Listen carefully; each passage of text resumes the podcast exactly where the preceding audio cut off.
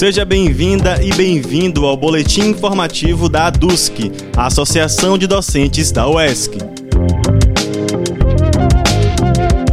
A semana do nosso sindicato começou com a entrega das primeiras cestas básicas da campanha Educação Solidária, em Itabuna.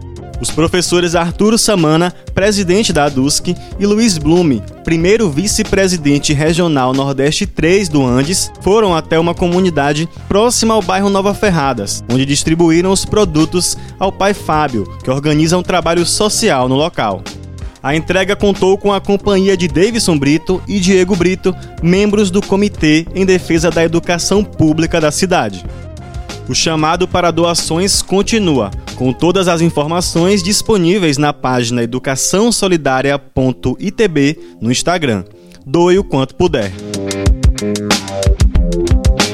Na segunda-feira, a DUSC seguiu com suas ações contra a reabertura do comércio em Ilhéus. Desta vez, a assessoria jurídica do sindicato ingressou com um pedido para acompanhar a ação civil do Ministério Público que pede a suspensão do decreto municipal. A medida tem como objetivo fortalecer a tentativa de revogar a decisão da prefeitura, pois o cenário epidemiológico da cidade ainda não se mostra favorável. Como exemplo, o estudo do professor Zolacir Trindade constatou que a curva de casos de Covid-19 em Ilhéus está em crescimento constante.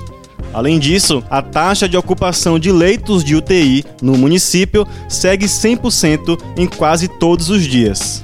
Para a DUSC, reabrir o comércio neste momento é um sério risco à vida da população ilhéense. Para os lojistas e comerciantes que estão trabalhando, a UESC promove um curso online de capacitação em segurança do trabalho no enfrentamento à Covid-19.